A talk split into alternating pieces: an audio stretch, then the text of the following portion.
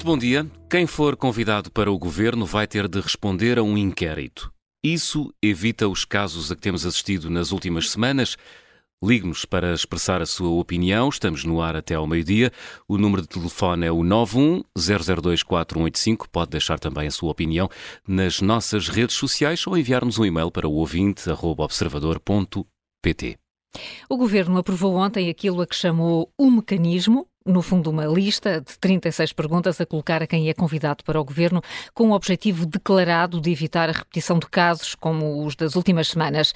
Isto num dia em que tivemos mais dois casos: a demissão de um membro do gabinete de António Costa e a revelação de que o namorado da secretária de Estado da Proteção Civil tinha sido contratado pela Câmara Socialista de que ela foi mandatária eleitoral matéria suficiente para um contracorrente em que regressamos assim à atualidade política. Uh, José Manuel, o mecanismo vai resolver os nossos problemas? Oh, Carlos, quer dizer, Olha, mecanismo, mecanismo, a série, o único que eu conheço é aquele da série da Netflix e não era assim uma coisa muito... Abonatória. Muito abonatória, não é? Era os escândalos de corrupção no Brasil. Bem, quanto ao nosso mecanismo, além do nome infeliz, de facto, mecanismo, se queres que digas que nem como manobra de spin portanto, para distra distrair, ele vai funcionar. Eh, está a funcionar bem, não é? Aliás, há pouco nós tínhamos aqui uma pessoa que eu acho que tem um dos apelidos mais apropriados, que é Pinotes Batista, porque o que novo aqui foi todo o tempo aos Pinotes, não é? Portanto, um deputado do Partido Socialista a tentar justificar e a colar o presidente àquilo. Bem, enfim.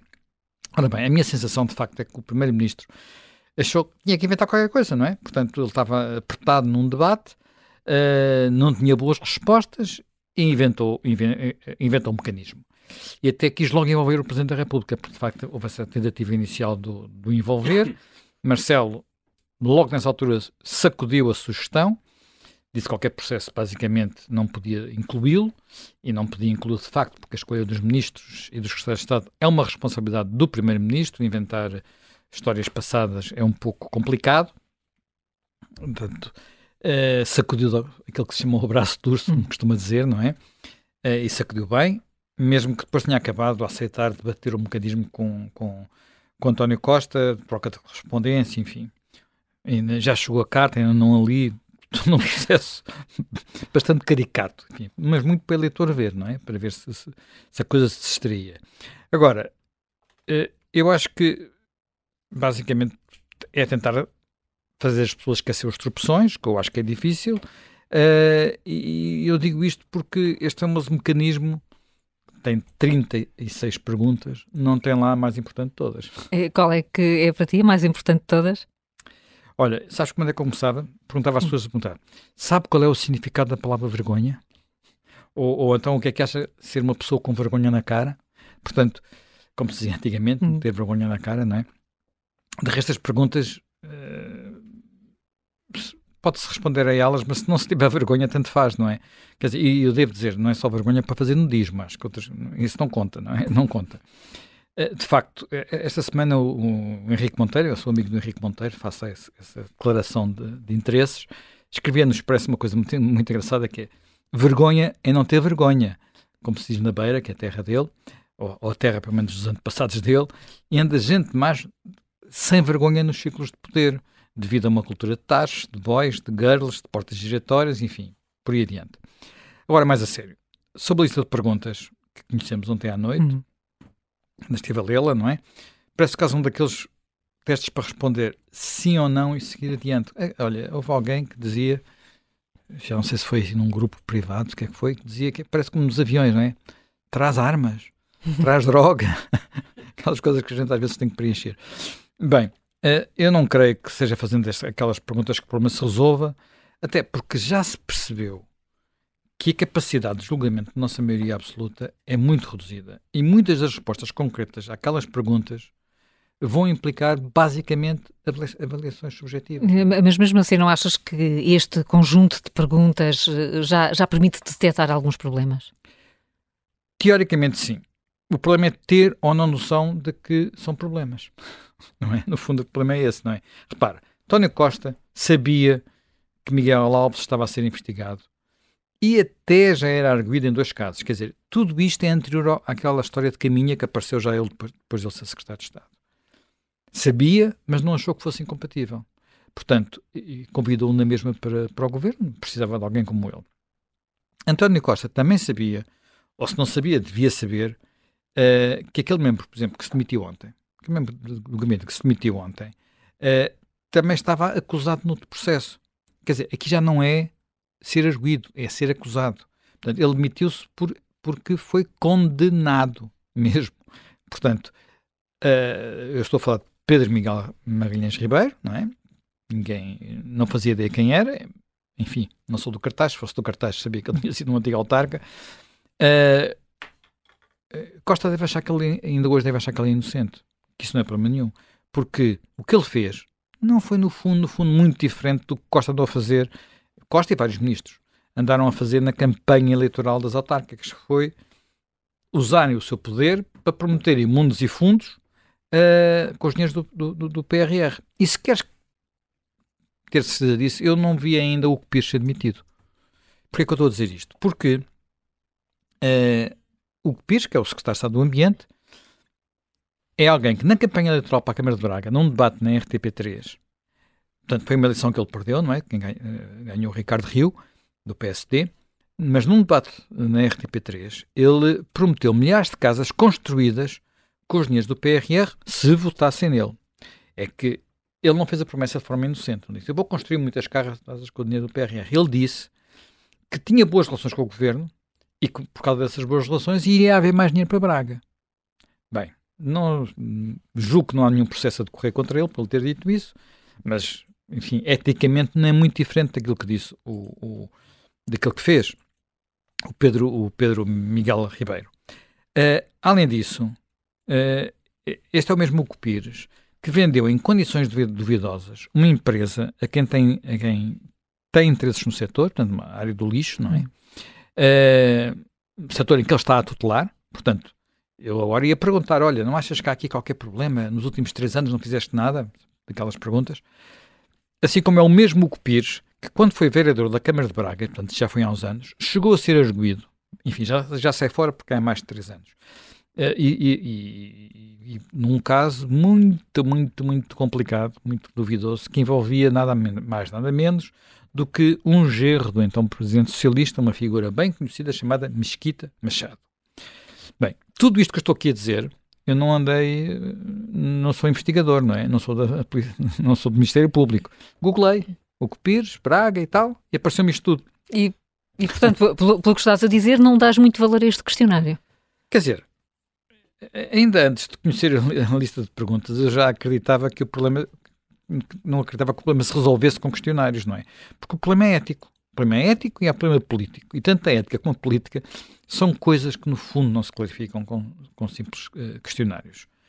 Depois de conhecer o questionário, hum. ainda reforcei mais essa, essa opinião. Aliás, repara, eh, o questionário fala muitas vezes de relações familiares, não é? Mas como é que nós avaliamos as relações familiares? É que o Primeiro-Ministro, no último debate que teve, em que as relações familiares vieram à tona, foi por causa da Secretária da Agricultura, disse no Parlamento que ninguém podia ser condenado pelo que o marido andava a fazer. Mas agora mete aquilo nas perguntas. Quer dizer, mas o problema é a avaliação. A avaliação dele era ninguém pode ser condenado por aquilo que o esposo familiar anda a Sim. fazer.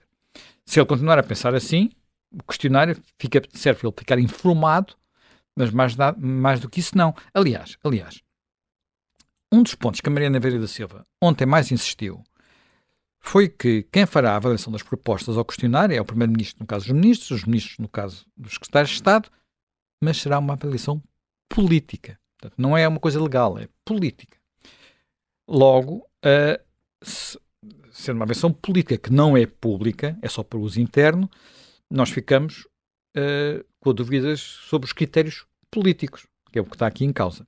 Depois ela disse uma outra coisa que eu acho, que, eu acho que, que é muito interessante. Eu acho que a, a boca lhe fugiu para a verdade, não é? Ela disse: o verdadeiro objetivo do questionário, eu vou citá-la, é evitar um conjunto de riscos. Ou seja, no fundo é evitar que aconteça o que aconteceu agora, não é? Portanto, tentar ver se não fazer uh, controle de danos, como se diz em política, controle de danos, que é uma especialidade da, da Mariana da Silva, de resto, é fazer controle de danos. Quer dizer, não é garantir que os membros do governo são probos, são os mestres, não. É ver se, não, se, eles, não, se eles não trazem problemas. mesmo assim, eu estive a olhar para o questionário com atenção e eu acho que, vendo bem, a não ser que a gente seja um bocado retorcido, eu não vejo por exemplo, que nesse questionário evitasse que ele, o caso de Alexandre Reis, por exemplo, porque em parte nenhuma uh, se, há uma pergunta que a obrigasse a dizer que ela tinha recebido uma indemnização. Porque uma indemnização não é um financiamento público. Atenção, como a certa altura se pergunta lá, uma indemnização não é um financiamento público. A indemnização é uma coisa que corre normalmente, a gente acha que tem direito a ela e pronto, não é? Portanto, não. Eh, enfim, em, em síntese, eu não sei se é um inconseguimento, como disse o Luís Montenegro, não sei se é um, a montanha a parir um rato, como disse o Coutinho Figueiredo, não sei se no fundo é uma encenação ridícula, a expressão agora é do, do Pedro Filipe Soares, do Bloco. É, quer dizer, eu acho que no fundo é isto tudo ao mesmo tempo, se calhar, é isto tudo ao mesmo tempo. Eu não creio que, no entanto, que mantendo-se as respostas do questionário sigilosas, sigilosas, como se vai manter, a transferência da democracia ganhe muito com, com, o que vai acontecer. Mas achas que, que, era possível revelar estas respostas, não é? Porque podem ter aquelas partes privadas e isso não é de interesse público. Ora bem, não creio. E há uma coisa muito, muito relevante sobre o que é privado e não é privado em política. E em política, quer dizer, em, ou quando se ocupam cargos públicos. O que acontece, e isso está na, digamos, na jurisprudência do Tribunal Europeu dos Direitos Humanos, em questões de liberdade de imprensa, por exemplo, Uh, o que acontece é que, quando se ocupa um lugar do poder, precisamente, seja ele qual for, pode ser maior ou menor, ocorre aquilo que os juristas chamam uma compressão do direito à privacidade. Portanto, as pessoas estão num lugar de poder, têm, beneficiam de algumas coisas por estarem num lugar de poder e, portanto, pagam um preço por isso, que é terem menos privacidade. Para mim, quem é ministro, quem é secretário de Estado, tem direito à reserva da vida íntima. Portanto, eu aí não passo a, a não ser que ele opte por torná-la pública, e alguns que optam, atenção. Mas fora isso, tudo que tem a ver com os seus rendimentos, com os seus interesses, isso tem de poder ser escrutinado. E deve ser escrutinado não é apenas pelos seus pares, é de forma mais transparente possível. Esta semana houve uma revista, que foi a sábado, publicou um longo artigo sobre quem eram os políticos com mais património, os mais ricos, no fundo, e também os mais endividados. Ora bem, para fazer esse trabalho, eu não, não, não falei com ninguém da sábado, mas imagino que os jornalistas tenham passado dias, ou se calhar semanas, uh, no Tribunal Constitucional, a verificar uh, todas aquelas declarações, porque aquilo está em papel. E são tratadas como se fosse uma espécie de segredo de Estado. Ora bem, não é assim noutras democracias. Não é assim noutras democracias. Mas tinha, não tinha por isso de ser assim em Portugal. Quer dizer, há países onde este chamado, chamado processo de vetting que é a verificação antes das pessoas, esse processo uh, de avaliação de candidatos a um governo tem, uns têm um lado mais formal, outros têm um lado mais institucional, mas é, por regra, é mais transparente. Há mais, e, e, portanto achas que a proposta de Rui Tavares, uh, e que também é feita por Marcos Mendes, de, audições parlamentares, uh, seria uma boa ideia? Não, não necessariamente, não ia por aí. Não, não me parece, até me parece em alguns aspectos uma má ideia. Vamos lá ver. Há esse sistema de audições audições prévias em alguns países. Costuma-se falar dos Estados Unidos. Mas os Estados Unidos, uh, e não é só para os membros do governo, é também para uma quantidade de infinidade de outros lugares públicos, às vezes leva meses esse processo passar. Um hum. presidente muda e aquilo leva meses a conseguir uh, nomear todos os seus altos funcionários. Ora bem, na, na, União Europeia tem a ver com os comissários apenas, com a, com a escolha dos comissários. São sistemas políticos muito diferentes do nosso, não é? Portanto, a repressão de poderes lá é feita de outra forma. E, e, e aqui o que está sempre em causa é o equilíbrio de poderes, não é? E por isso não creio que sejam os melhores exemplos. Por exemplo, os Estados Unidos é um regime presidencialista. O presidente tem muito poder. Cá tem, tem poderes. Uh, até os nossos governos não têm. Portanto, em termos de, de responder perante, perante, perante o Parlamento, uh, e aquele mecanismo é uma das formas de limitar os poderes presidenciais. Toda a Constituição americana está muito construída para limitar o poder executivo. Eles tinham muito medo do, do abuso de poder executivo.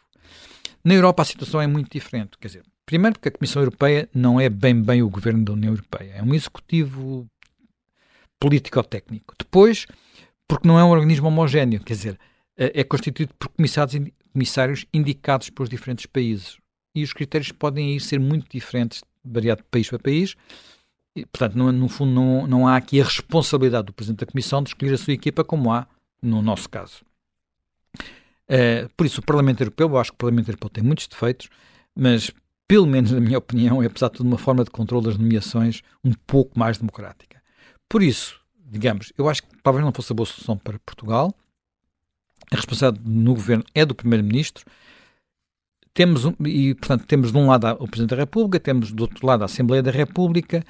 Portanto, eu acho que nenhum deve ter competências que não lhe que não lhes pertencem, no fundo. Hum, essa separação. E há outras soluções, também? Ah, há outras soluções. Eh, eh, por acaso, enfim, eh, há coisas que às vezes são oportunas. O mês passado saiu um, um estudo da Fundação Francisco Manuel dos Santos. Foi aquele em que a ação pública da apresentação até se falou muito dela, porque teve lá o António José Seguro. Hum. Só para as pessoas situarem, porque é uma coisa mesmo há pouco tempo. O, o estudo chama-se Ética e Integridade na Política foi coordenado, vê lá tu, pela Susana Croado e pelo Luís de Souza, que são pessoas que há anos andam nisto, não é? E pode ser encontrado. Quer dizer, na internet vai-se à fundação, está lá o estudo, descarrega-se, enfim, a versão uh, completa está em inglês, a versão, o resumo, mas o resumo é um resumo grande, volumoso, está em português, portanto, mas enfim, é fácil. Ora bem, eu estive ontem em folheá não consegui lê-lo todo, mas também não é todo sobre o problema de vetting, o vetting é uma coisa muito particular, uh, e eu estive à procura de mecanismos noutros países. Devo dizer, que lá está escrito, não é muito, muito... Uh, quer dizer, não, não, não, não, há, não, não é a regra, não é? O que lá diz é assim, mecanismos ex ante, portanto, tal vetting, de verificação da idoneidade dos potenciais candidatos a um cargo ministerial, aquilo que na literatura se denomina por integrity sting, portanto, uh, uh, pesquisa da integridade, portanto, uh, e vet, ou vetting, não é? São quase inexistentes na maioria das democracias parlamentares. Há poucos dados sobre critérios e procedimentos de verificação de em vigor, tanto no partido no poder como no executivo. Portanto, dito isto, mesmo assim, há países que têm esses mecanismos. Por exemplo, a Croácia, a Dinamarca, a Alemanha, a França, a Espanha. Eu não encontrei, não consegui encontrar, também não tive tempo para ver aquilo com muita atenção, não consegui ver tudo explicado em detalhe, mas pelo que percebi, eu gostei do, do que li por lá sobre o mecanismo francês, que eu acho que seria, podia ser aplicável a Portugal, por exemplo, sem grandes complicações. Atenção, curiosamente, lá, ela dito uma coisa que, que é exatamente o que está a acontecer aqui, só que com mais eficiência. Mecanismo, os mecanismos franceses, que apareceram em várias alturas ao longo do tempo, foram todos fruto de escândalos. E foram todos aquilo que eles chamam uh, legislação em pânico, legislar em pânico, que é aquilo que se está a fazer agora, que é uma situação em pânico, faz qualquer coisa, não é? Mesmo assim, uh, há, há, lá coisas que, que são interessantes porque aquilo são é um sistema de luta contra a corrupção, controle de conflitos de interesse e de transparência. Uh, e, e, isso é, é, é, enfim, apesar de ser um tipo de casa assaltada, trancas à porta, uh, vamos lá ver o que é que acontece. O que é que eles têm? Eles têm uh, aquilo que chamam auto-autoridade para a transparência na vida pública e depois também têm uma agência anticorrupção. E estas entidades têm um poder que eu acho bastante significativo, que é, eles podem chamar a, a atenção dos titulares de cargos políticos para situações que considerem, em que considerem que existe conflito de interesses. Como sabes, já discutimos aqui, aqui isto, eu acho que o mais importante, uma das coisas, porventura mais importante, é o conflito de interesses. E avaliar conflito de interesses, às vezes, é muito subjetivo. Muito subjetivo. Portanto, uh, só para dar um exemplo para as pessoas terem noção. Quando foi a nomeação da Elisa Ferreira para a Comissão Europeia, colocaram-se duas questões em que podia haver conflito de interesses. Ela tinha ações de uma grande empresa portuguesa, a Sonai, vendeu-as. E era casada, e é casada, com o presidente da Comissão de Coordenação da Região Norte, não sei se ele ainda continua a ser, casada. E ela ia ter tutela dos fundos. Portanto, houve uma comissão que esteve a analisar se havia ou não conflito de interesses. Uma comissão europeia. Europeia, sim, uma comissão do Parlamento Europeu. Penso que do Parlamento Europeu eh, eh, não sei se é uma agência europeia, isso agora não, não me recordo, que esteve a analisar se havia ou não uh, conflito de interesses com, por causa deste hum. casamento. E concluiu que não. Mas imagine, isto é claramente subjetivo, não é? É claramente subjetivo. Portanto, uh, por exemplo, essas autoridades podem fazer uma coisa que é investigar realmente a autenticidade das declarações prestadas pelos políticos. Eu não sei que tipo de verificação faz o nosso Tribunal Constitucional. Sabemos hoje pela manchete do Expresso que, que faz pouca. Faz pouca. faz pouca. E não sei se é apenas uma verificação formal, olhar para aquilo e ver se está tudo bem, se preencheram bem os papéis, ou se vai verificar se as declarações são verdadeiras ou falsas. Eu suspeito que é só a verificação dos papéis. Ora bem, estas autoridades têm poder para verificar a autenticidade das declarações. Mas aquilo que eu gostei mais em França, se queres que diga, foi uma coisa muito simples. E que eu acho que nos tempos que correm era fácil de fazer, que é as declarações de rendimento e as declarações relativas aos conflitos de interesse. Repara, nós só temos declarações de rendimento, não temos declarações relativas aos conflitos de interesse. Dos membros do Executivo, não é, não é dos deputados, mas dos membros do Executivo, estão disponíveis online. Dos deputados estão disponíveis, estão disponíveis online as declarações de rendimentos, não os conflitos de interesse. Mas uh, uh, uh, o resto é em papel, como está cá em Portugal. O que é que isto permite? Isto permite que, olha, nós, eh, órgãos de comunicação social, mas também organizações da sociedade civil, adversários políticos têm, têm essa legitimidade, e sobretudo os cidadãos, possam fazer o, o, o screening. Portanto, andem ali e vejam. Portanto, isso faria com que naturalmente, se houvesse ali problemas, mais gente mais pressa dava por eles, não é? E sobretudo havia mais cuidado, porque as pessoas sabiam que, que, que iam ser expostas publicamente. Portanto, até porque a opinião pública não faz apenas um julgamento político, uh, como aquele que o Primeiro-Ministro fará ao olhar para, para, as respostas às suas 36 perguntas. A opinião pública, e nós, jornalistas também, tendemos a fazer um julgamento que, no fundo, é mais ético e mais moral. Quer dizer, não nos interessa apenas a legalidade, apenas a legalidade ou apenas o cálculo político. Portanto, uh, isto não é um controle prévio, atenção. Portanto, não é exatamente o vetting.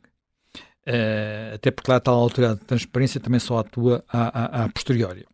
Mas é um mecanismo que eu acho que coloca muita pressão sobre os comportamentos para que os comportamentos, no fundo, sejam os mais corretos. E, e, nos outros países não, não encontraste mais ideias boas? Eu diria que umas menos boas, outras, uhum. até algumas são mais severas, não é? Mas não sei se todas são tão boas como esta. Por exemplo, na Alemanha. Na Alemanha também há um processo de verificação prévio, mas é, mas, uh, é, é numa base voluntária. Portanto, pessoas podem fazer ou não fazer. Não me parece particularmente grande ideia.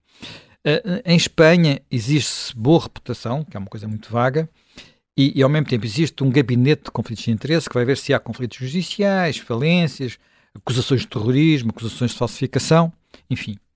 Uh, apesar de tudo, há, é uma entidade diferente do, do governo propriamente dito, do primeiro-ministro as soluções mais drásticas que, que eu vi foram as da, as da Croácia da Dinamarca, já se falou aqui delas hoje, em que são os serviços de informação e de segurança. Quer dizer, hoje comprou-se estes serviços à PIT também, tínhamos juízo, não é? Quer dizer, não, nós, nós esperamos que cada vez que se fala de serviços de informação não se ache que tudo é PIT, porque não é assim, não é? Portanto, e esses verificam se os, se os candidatos têm, e estamos a falar de ministros, têm interesses que possam comprometer o melhor exercício das suas funções, os tais conflitos de interesse. Uh, eu devo dizer que qualquer coisa que andasse entre estas soluções também não me desagradaria, porque permitiria o, realmente o vetting, portanto, uma coisa anterior e não apenas a verificação Sim. posterior. Seja lá como for, eu regresso ao ponto inicial, quer dizer, tudo começa por ter vergonha na cara, quer dizer, uh, uh, por exemplo, ainda ontem a ministra disse que um membro do governo que tiver mentido no seu compromisso de honra, portanto, isso há, há, digamos, há a resposta às 36 perguntas e depois tem que se assinar um compromisso de honra. Uh, perguntaram se isso implicava uma mentira, uma admissão imediata, e ela respondeu que vai depender da gravidade da mentira, o que eu acho verdadeiramente uma resposta extraordinária. Quer dizer, o que é que queres que eu te diga mais depois deste detalhe, não é? Apenas que tudo não passou do espetáculo. De facto, isto foi um espetáculo uh, uma forma de Primeiro-Ministro voltar, tentar fugir às suas responsabilidades, um, um clássico. Uh, portanto, um número de circo, para, no fundo, para, mudando qualquer coisa, tudo ficar na mesma. Ora, sabemos que isto são as especialidades de Costa. Sempre foram, não é?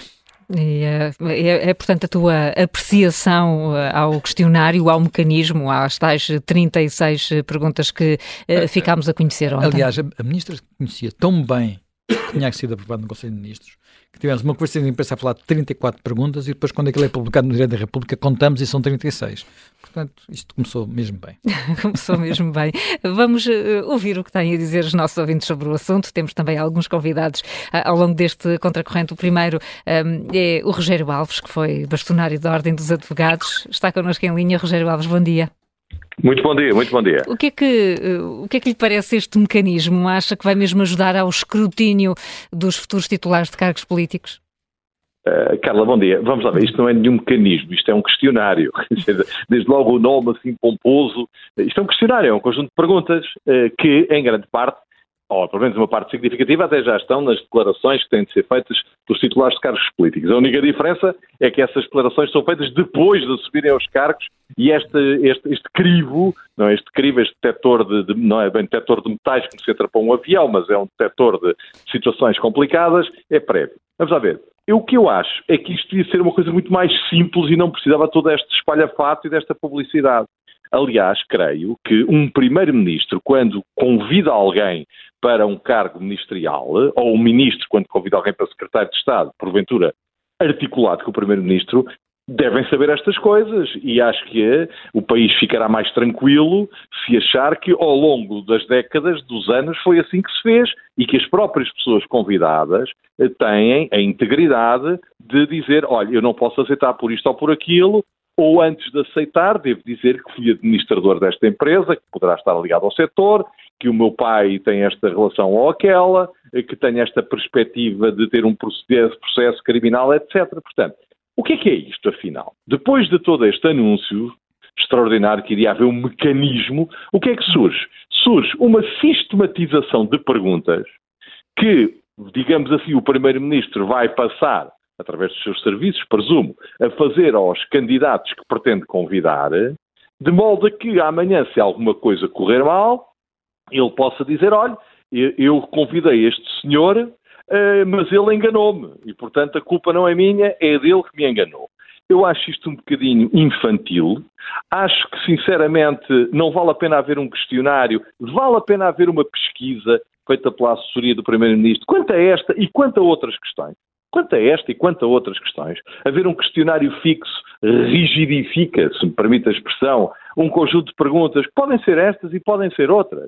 E tem de haver o bom senso de quem convida para analisar detalhadamente o que lhe pareça ser importante e de quem é convidado para revelar, porque vamos lá ver, se alguém é convidado para ser ministro, tem de ter o bom senso, a formação, a sensibilidade e a sabedoria para dizer a quem o convida, com lealdade e com probidade, quais são as razões que, no seu entender, estando abrangidas pelo, pelo questionário ou não estando abrangidas pelo questionário, podemos imaginar algumas que não estando abrangidas pelo questionário são impeditivas. Por exemplo, imagina uma questão de saúde. Diz, olha, eu gostaria muito de aceitar mas por razões de saúde tenho alguns problemas desta ou daquela índole e não tenho resistência física para aceitar. Pronto, é uma razão. Agora ninguém vai poder dizer assim, ah, eu aceitei porque como isso não estava no questionário, mas depois um mês depois tive de sair por razões médicas que já conhecia, mas que não, ninguém me perguntou por elas no questionário.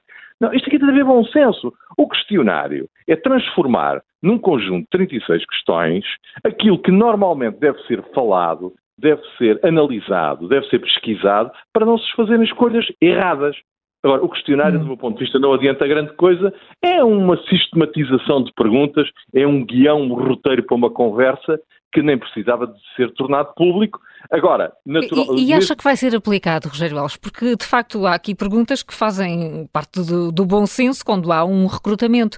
Uh, isto serve exatamente para quê, então? É o tal roteiro de perguntas de uma entrevista de emprego. Repare, isto serve, é exatamente.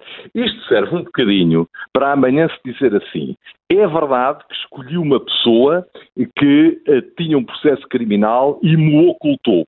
Portanto, a responsabilidade também é muito dele.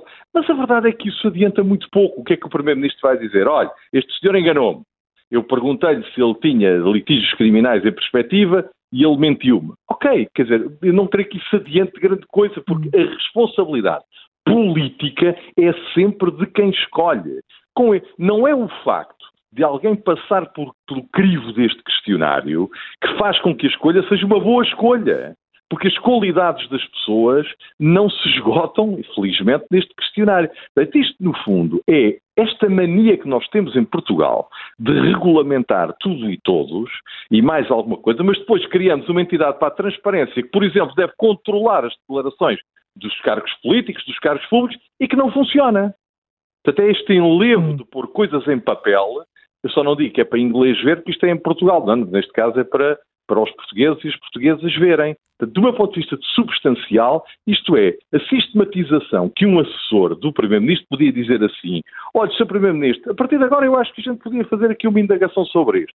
Não era preciso uma resolução do Conselho de Ministros, não era preciso vincular as pessoas às respostas, porque depois as respostas também não são controladas, e depois, aliás, o inquérito depois diz se, se tem participação no capital de uma sociedade, tem de dizer uh, desde quando. E qual é a participação? Quer dizer, começa a ser um volume de informação, pois a pessoa tem de ir à procura nas certidões e depois engana-se, e depois, uma vez mais, não há qualquer tipo de sancionamento. O sancionamento é político, quer dizer, este senhor foi mentiroso, enganou o seu primeiro-ministro, ou então é esquecido, esqueceu-se de dizer algumas coisas, ou então tem dificuldade de prever, porque naquela altura não tinha nenhum processo criminal, mas três meses depois passou a ter. Portanto, isto, no fundo, é tentar arranjar uma engrenagem, uma giga-joga, para fazer aquilo que é do senso comum, que é quem é convidado apresenta as suas limitações. Quem convida faz as suas indagações. Tão simples quanto isto, mas que em Portugal passa logo por criar uma coisa que é um mecanismo que afinal é um mero questionário. É um mero questionário. E qual deve ser a participação do Presidente da República neste processo? Nenhuma, nenhuma. O Presidente da República, em princípio, dá, dá posse aos ministros que lhe são indicados pelo Primeiro-Ministro. Isso não impede, isso não impede, como se sabe, que relativamente a um caso ou outro, o próprio Presidente da República possa interpelar o Primeiro-Ministro discretamente e dizer, então o senhor vai convidar esta pessoa, pá, relativamente à qual corre este boato ou há esta informação, o senhor uh, informou-se sobre isto ou sobre aquilo e no limite pode até compeli-lo, de forma informal, mais ou menos informal, a não escolher uma determinada pessoa por uma opinião, por uma razão que ele próprio exteriorizará. Mas no funcionamento normal das coisas, o Primeiro-Ministro escolhe, o Primeiro-Ministro responsabiliza-se, o Primeiro-Ministro pode escolher mal, involuntariamente, pode escolher mal porque foi enganado, acontece, é da natureza humana, mas também confiamos que o Primeiro-Ministro saiba escolher bem. A primeira coisa que o Primeiro-Ministro deve saber fazer é escolher bem os seus colaboradores. Claro, ele se escolhe alguém é por alguma razão, não é por eles passarem no questionário, é porque lhes reconhece qualidade, reconhece-lhes competência, reconhece-lhes probidade, reconhece-lhes caráter, reconhece-lhes currículo. Pronto, e as pessoas competir-lhes a dizer: olha, eu aceitaria, mas não posso por isto ou por aquilo. O Presidente da República deve, como até agora, ficar completamente de fora. Completamente de fora, porque isto é, no caso concreto dos membros do governo, nomeadamente ministros e ministros, é uma responsabilidade do Primeiro-Ministro. Que ele tome as suas precauções, seja por um questionário, seja por um polígrafo, seja por eh, submeter os candidatos à hipnose, seja por confissão, é, é indiferente, quer dizer, isto é tudo a tentativa de regulamentar o bom senso. Hum. E o bom senso não se regulamenta, exerce-se. Se quer tomar precaução, e depois há um compromisso de honra. Então, mas há alguma diferença entre eu preencher um questionário a meu respeito com compromisso ou sem compromisso de honra? Quer dizer, sou com compromisso de honra, comprometo a falar a verdade. Então, se não for com compromisso de honra, é, é, é mais ou menos a brincar. Dizer, nada disto faz grande sentido, está a ver? Este é, hum, há um, o Fernando Pessoa diz que o mito é o nada, que é tudo. E realmente nós queremos estar sempre, sempre, sempre a legislar e nem sequer conseguimos pôr a andar o que já legislámos em 2019, que é o caso da famosíssima entidade eh, que está prevista na lei e que não tem sede, não tem hum. instalações, não tem pessoal, não tem presidente, não nos entendemos quanto ao vencimento do presidente, etc, etc. Essa, essa entidade poderia dar uma resposta mais, eh, mais concreta, mais razoável para a questão da, da escolha e do escrutínio dos, eh, dos políticos? Essa entidade, como sabe, atuaria sempre mais um bocadinho a posteriori, não é? Porque os ministros têm um prazo. Uma das coisas que se poderia fazer era os ministros, em vez de entregarem as declarações 60 dias após a, a respectiva entrada em funções, como é a regra, mas como agora a Secretaria de Estado, que, que duram pouco tempo, eh, digamos, já têm de entregar a declaração quando já saíram há 59 dias, eh, mas em qualquer caso essa declaração até poderia ser entregue antes antes da entrada em funções.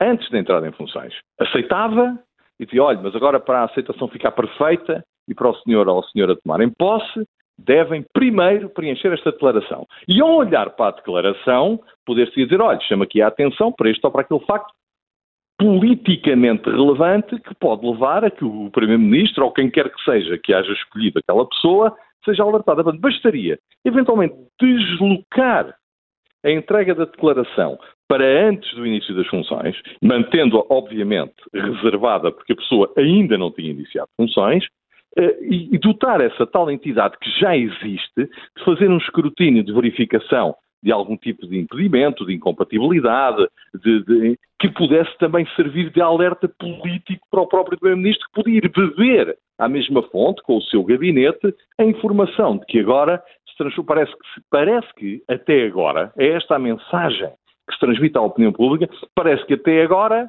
não se perguntava nada a ninguém. Portanto, as pessoas, aceito, sim senhor, pronto, eh, esqueci-me foi de dizer que amanhã vou ser julgado por absurdo, por homicídio, ou por isto ou por aquilo. Quer dizer, isto não faz nenhum sentido. Esta mania que nós temos de legislar e esta fé que temos nas leis, quando não conseguimos pô-las a caminhar e a funcionar, além de desacreditar muito as coisas perante as pessoas, que é uma coisa terrível, quer dizer, esta questão da entidade que foi criada em 2019 ainda não estar a funcionar, estamos a caminho dos quatro anos da criação, é uma coisa que causa o maior dos descréditos. E depois nós compensamos essa falta de crédito com mais coisas a que damos nomes pomposos, caso do mecanismo, que afinal se resume num conjunto de perguntas que eram 34, passaram a 36, amanhã podem ser 40 e no outro dia podem ser 12, de acordo com aquilo que o bom senso mandar e que a responsabilidade política e deve impor a quem assuma o exercício de cargos públicos. Rogério Alves, Está tudo explicado. Obrigada por ter Obrigado. vindo ao contracorrente com esta regulamentação do bom senso. É uh, uh, a análise que o antigo bastonário da Ordem dos Advogados faz a este mecanismo que foi ontem uh, apresentado depois da reunião do Conselho de Ministros e que estamos a discutir hoje no contracorrente, com muitas opiniões já para recolher, além dos telefonemas, também as redes. É? Muitas opiniões. Cristina Coutinho escreve que este mecanismo pode ser o começo, mas falta a autoridade para a transparência eh, para fiscalizar, eh, lembrando aqui, eh, como recordou há minutos o Rogério Alves, esta autoridade foi criada há três anos e ainda não começou a funcionar. Manuel Felipe Gomes escreve mecanismo, mais um malabarismo criado apenas para desviar as atenções dos reais problemas do país. Luís Gomes escreve que estamos perante uma manobra de diversão de António Costa, estão todos a falar do questionário quando deviam falar de peculato, corrupção e escândalos num governo que é um autêntico pântano, escreve Luís Gomes. Quanto a Fernando Cascais, considera que as nomeações para novos membros do governo é um problema de quem governa e é um problema interno do partido que está no poder. Se o PS não consegue ninguém do partido com uma folha suficientemente limpa, tem que começar a recrutar fora de portas. Santiago Almasque escreve: Por que não lhe chamam apenas um guião para uma conversa? E o Paulo Santos, com muita, muita, muita ironia, escreve que falta o boletim de vacinas. E competência técnica também faz parte do questionário da treta? Escreve Paulo Santos. Ou pergunta Paulo Santos. Ou pergunta Paulo Santos e a análise toda na mesma linha. A questão do boletim de vacinas uh, não, não, é assim tão irrelevante. A questão, a questão do, boletim, boletim de, vacinas. de vacinas. Não, porque houve pessoas excluídas em alguns países europeus das funções que desempenhavam por se terem recusado vacinar contra a Covid. Portanto, uh, aliás, tenho a dizer que o boletim de vacinas. Mas o boletim de vacinas hoje é uma coisa que está disponível no, na base de dados da. Sim, e, mas não só. Eu tenho, quer dizer, eu nem sabia que vacinas é que tínhamos quando, quando, quando descarreguei a aplicação do SNS. Mas, mas, mas é, pessoas mas é privada, são dados privados. São dados privados, está bem, mas. Houve pessoas, antes da Covid, houve pessoas excluídas do, por não terem o boletim de vacinas atualizado da prática, de, do exercício de certas profissões nomeadamente uh, nos anos 60, 70, o, o, o, havia dois documentos profundamente falsificados em Portugal: carta de condução e o boletim de vacinas, porque muitas das pessoas que trabalhavam no setor da planificação e dos talhos não tinham o boletim de vacinas atualizado e falsificavam. Portanto, não só não podiam exercer essa profissão, como depois acabavam a ser julgados em tribunal. Portanto, o boletim de vacinas não é de modo algum um, um documento irrelevante. Aliás, eu acho que o governo devia escolher as pessoas segundo estes critérios, uh, o critério principal era saber se eram caçadores ou tinham trabalhado em pedreiras. Porque os caçadores, para poderem ter licença de uso e porte de arma, têm de levar o registro criminal e todo um conjunto de documentação que dá, dá mais ou menos conta da sua vida para poderem ter uma arma. Se puder, se por acaso forem pessoas que tiverem trabalhado em pedreiras e tiverem tido transportar explosivos, Houve uma polémica em Portugal que durou, por aquilo que vejo em termos destas vidas aqui nos tribunais, uh, e os parceiros, e que é uma indústria em Portugal extraordinária, a indústria do, da parcerologia, uh, que era se, se tinham ou não ainda de continuar a emitir atestados de idoneidade, vulga atestados de bom comportamento moral e civil, que aqui a própria Helena Matos, que aqui está sentada, ainda tirou para poder lecionar, não é? Um atestado de bom comportamento moral e civil. Portanto, uh, o, o, oh, oh, Helena, eu quando, eu quando tirei a minha carta de condução, como na altura já era jornalista, tinha um processo por abuso de liberdade de imprensa, tive que levar um registro criminal e fui parar a, uma, a um exame num sítio esquisitíssimo que demorou não sei quanto tempo mais para tirar a carta de condução. Pois. E, portanto, as exigências são, são muitas. Vamos aproveitar só os minutos que temos antes de, uh, antes de passarmos para o sinal horário para ouvir um advogado reformado que quer participar, o Felipe Paz de Vasconcelos. Liga-nos de Carcavelos. Muito bom dia.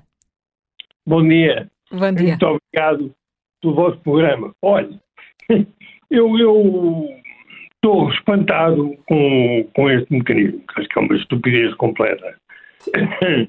Até porque eu, este fim de ano, assisti a um concerto fantástico e dei comigo a pensar como é que aquelas pessoas, aqueles músicos, tinham chegado ao estalado. Chegaram aos estalados, eh, imensas competências, imenso esforço, imenso trabalho, imensa dedicação ao seu. E chegaram ao estalado. E agora vemos uma camada de corriqueiros, de palermoides, a gerir o nosso país, que nunca chegaram ao Estado e nunca vão chegar a não serem para ministros. Portanto, aqui o aspecto que eu acho que é muito relevante é que quem vai com gerir os dinheiros dos portugueses tem que ser pessoas com muito prestígio. E, portanto, não se podem dar ao luxo eh, essas pessoas com prestígio de falar com os corriqueiros que não estavam nada na vida e nunca fizeram nada para chegar onde chegaram.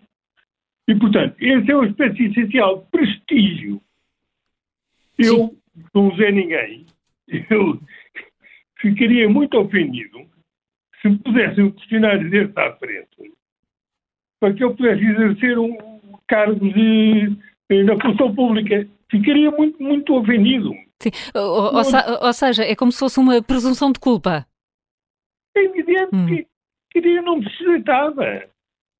Então, mas quer dizer, se me vêm convidar, é, consideram em, em mim qualidades excepcionais. Se vão convidar para ministro, Sim. quer dizer, é... não é um forra-botas qualquer. Então ainda me vão pôr aquilo à frente. Acho que é de maior estupidez que já vi, quer é, é, é, Filipe Paz de Vasconcelos diz que é uma questão de, de prestígio. Despeço-me agradecendo esta, esta ideia de que o questionário pode até ser ofensivo. A ideia que fica claro. no arranque, no arranque, eh, ou melhor, no final desta primeira parte do Contracorrente. Muito obrigada. Deixe-me só dizer mais uma Sim. coisa, por Aqui, com este questionário, nós habilitamos a ter corruptos falhados no governo são corruptos, não sabe corromper ninguém, é um palerma. E esse passa sempre o questionário. Portanto, muitas, muitas falhas no questionário. Muito bom dia, Filipe Paz de Vasconcelos. Obrigada obrigado, pela participação no Contracorrente. Vamos continuar a ouvir outras opiniões. Estamos a debater o inquérito criado pelo Governo. Carla, e o que te pergunto nesta altura é: tens ouvintes? tenho sim, tenho ouvintes que vamos ouvir já daqui a pouco, mas antes disso, uh, Helena Matos queria uh, perceber contigo se vai mudar alguma coisa com este mecanismo, porque o que ouvimos na primeira parte do contracorrente é que uh, é quase risível. Olha, tu desculpa, mas eu tenho uma novidade mundial. Então. Alguém do governo leu uma coisa viral. Eu tenho nada dado, como sabem, nem sequer tenho Twitter, mas descobri uma coisa extraordinária houve um sucesso extraordinário que era as 36 perguntas para saber se, se você vai ou não apaixonar-se mais ou menos pela pessoa certa? Isto foi uma coisa escrita pela Mandy Land Catron. Isto é um artigo, é um livro, não é? A senhora faz conferências pelo mundo inteiro. Veio no New York Times, a Manel. é lá que estou a tentar perceber. Isto tudo estará baseado num estudo de um psicólogo também. Faz referência, não está baseado, uh, num, num estudo de vários psicólogos de universidades dos Estados Unidos. E são as 36 perguntas que levam ao amor, assim dito uh, em português. Muito fácil de encontrar no Google, não é, não é? João Miguel? Já lá estão. Já lá, estão. já lá estou. Já lá estão. Também, já também. lá estão. Portanto, eu creio que esta questão das 36 perguntas que levam ao amor, temos perguntas uh, interessantes, por exemplo, um, se uma bola de cristal pudesse revelar a verdade sobre nós, o nosso futuro, a nossa vida, o que é que nós gostaríamos de saber, o que é que nós mais valorizamos numa amizade, uh, se, se eu pudesse, uh, por exemplo, faça três declarações usando factos, factos verdadeiros, nós dois na, na, mesma frase, nós dois estamos nesta sala sentindo o quê?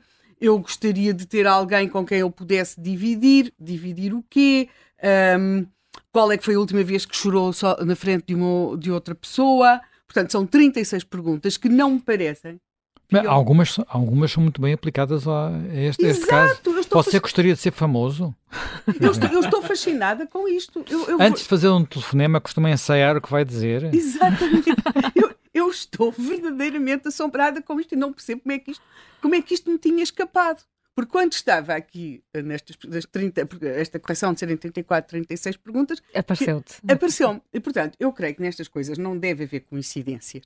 E, portanto, alguém no governo andou, eh, eh, andou a ler isto, que só lhe fica bem, não é? Porque acontece a todos, e neste governo, com tanto casamento, tanto amor, tanta coisa, até deve acontecer mais com os outros. Já que isso disse que o amor e o poder Exatamente. andam de mãos dadas, não é? Portanto, eu creio que provavelmente terá exatamente a mesma eficácia que nós partirmos, acharmos que escolhemos a pessoa certa na nossa vida, aplicando estas 36 uh, eh, perguntas. Uhum. Uh, é exatamente, exatamente a mesma coisa. Isto provavelmente até, até, até é verdade, quer dizer, mas de qualquer forma, uh, nós teremos alguma dificuldade em ehm, escolher assim a, a, a, nossa cara metade. Pronto, nem que seja uma cara metade provisória, mas é, uh, mas é, é, exatamente a mesma coisa. Portanto, eu, eu agora devolvo a pergunta à, à Carla, ao João, ao Zé Manel.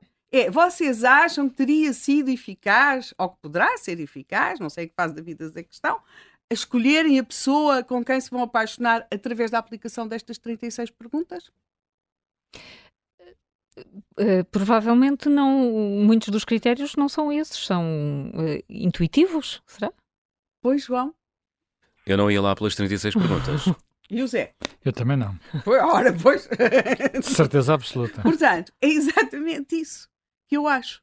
Acho questionar o mecanismo, seja para o que for, para o amor ou para o poder, parafraseando ali o João, não me parece que seja isso que, que, que, que, ajudará a resolver aquilo que é, quer dizer, basicamente, a, a capacidade de escolher e a responsabilidade de escolher de muitas escolhas, se calhar improváveis, que fizemos na nossa vida no campo amoroso, adorávamos poder ter dito que foi o diabo do questionário que se enganou e não nós que fomos estúpidos que nem... ou, ou, pronto, ou que nos quisemos auto-iludir ou que não tivemos cuidados. Portanto, eu acho que se calhar agora passava aos ouvintes, porque eu ainda tenho aqui mais umas perguntas para descobrir neste questionário. Então, ah, ah, portanto, o que tu queres é preencher o, questionário Ai, calmamente. Claro, os dois, eu vou fazer os dois, não é? Que é para ver o que é que dá. Muito bem, para já o que, o que ouvimos uh, até agora, até por parte uh, do Rogério Alves, que esteve na primeira parte do uh, Contracorrente, é que há tal questão de bom senso que precisa de ser avaliada e que não entra num quadro de 36 perguntas. Eh, já ouvimos também um primeiro ouvinte eh, a dizer que eh, este questionário pode até ser ofensivo para um candidato a um cargo público ou político. Ângela Loureiro é advogada, liga-nos de Lisboa. Bom dia, Ângela Loureiro. Vê alguma vantagem nestas 36 perguntas? Olha, aquilo que eu vejo sinceramente antes de mais, bom dia, peço desculpa. Aquilo que eu vejo sinceramente é que eu, eu estou siderada com isto, confesso.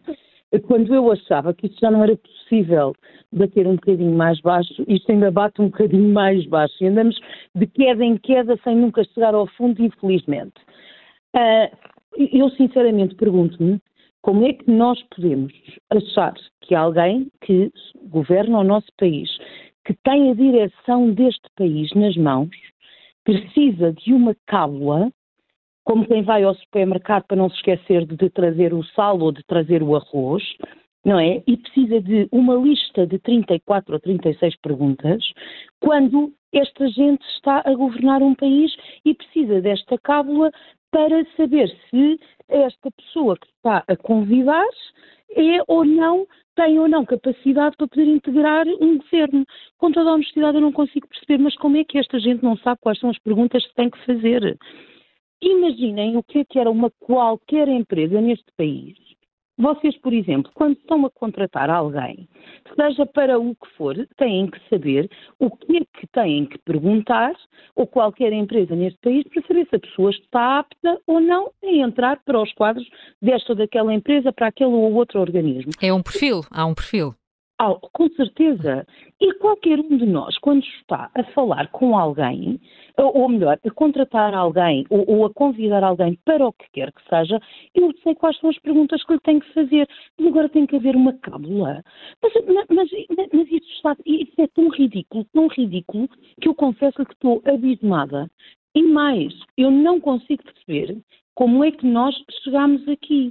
Isto é, de facto, uma coisa que nós temos um primeiro-ministro que é exímio nisto.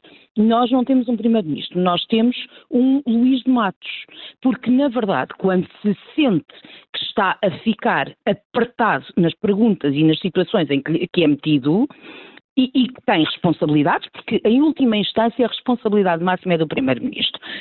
Até pode ser a Secretária a fazer a geneira, mas é o Primeiro-Ministro que responde. E, portanto, sente-se acossado, está apertado, não sabe o que é que há de fazer, ora, vamos lá tirar um coelho da cartola. E aqui é um mecanismo de fiscalização ou de um mecanismo de escrutínio, um inquérito, mas isto está tudo doido. Sinceramente, são estas pessoas que têm o nosso país na mão, que andam a governar os milhões que, que têm que ser distribuídos e que não sabem quais são as perguntas básicas que têm que fazer a alguém quando, quando lhe fazem qualquer convite. Mas isto está tudo louco. Olha, eu vou lhe dizer uma coisa. Eu achava sinceramente que não era possível descermos mais baixo, mas isto de facto só mostra a qualidade que não temos e que andamos, vão-me desculpar a expressão, aquilo que se diz na minha terra, isto é pérolas a porcos. Estes milhões todos que têm vindo só mostram que esta gente não sabe o que é que há de fazer na vida, porque se não sabe quais são as perguntas que tem que fazer a uma pessoa que vai integrar a sua equipa de trabalho, então como é que tem capacidade para definir o que quer que seja, políticas que têm, que, que, que vão para além do, do, do tempo em que vão estar no governo, que têm consequências diretas na vida de todos nós, todos os dias. É isto que nós temos. Por favor, fechem.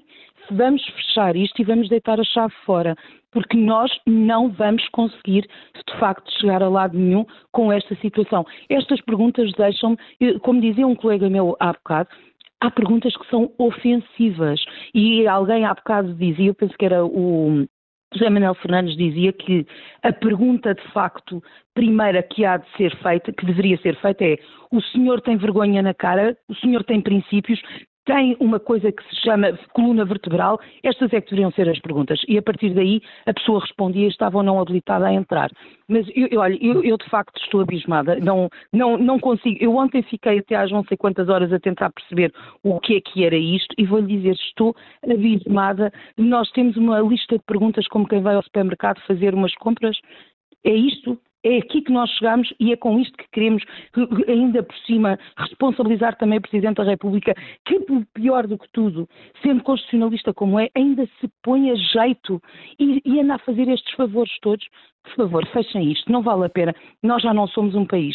Isto já, é, já não é um país, é uma bandalheira. E eu peço desculpa pela, pela linguagem, mas de facto não consigo arranjar outro tipo de, de argumentos, de, de, de adjetivos, com toda a honestidade. Um bom dia para vós. Um bom dia, Ângela. Obrigada, obrigada, Ângela Loureira, dizer que não se pode uh, uh, recrutar um, um, político como se fosse uma lista de supermercado. O Mário Chaves é arquiteto, está em Lisboa. Bom dia, Mário Chaves. Bom dia, caríssimos. vamos ver se, se também se, se, consigo dizer alguma coisa que possa acrescentar. Uhum Uh, aqui o que, que, me interessa em toda esta questão que dura algum tempo e temos vindo a, a assistir uh, à degradação do, do, sistema político, tal como se diz em França que os revolucionários de 68 tomaram o poder e depois abordaram-se, aqui também muitos dos que fizeram ainda o 25 de Abril tomaram o poder e uh, abordaram-se também. E acham que podem fazer uh, quase tudo o que a ética republicana eventualmente, ou a ética em geral não, não permitia.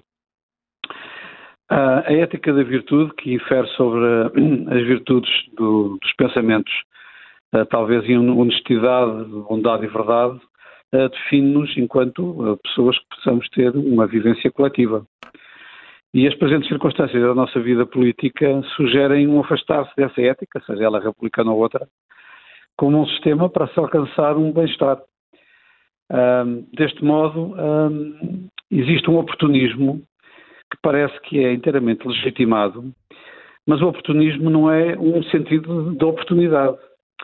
E o oportunista não é seguramente aquele que uh, se acha oportuno para poder uh, moldar a ética à sua, à sua maneira. Porque para haver a liberdade dos outros, a liberdade nossa não tem que terminar. Não é, não é para os outros acharem que podem fazer qualquer coisa que uh, nós não temos que estar uh, a julgar. E a justiça, que pode estar vendada, talvez não consiga percepcionar que a sua espada não está afiada e que a balança pode não estar calibrada.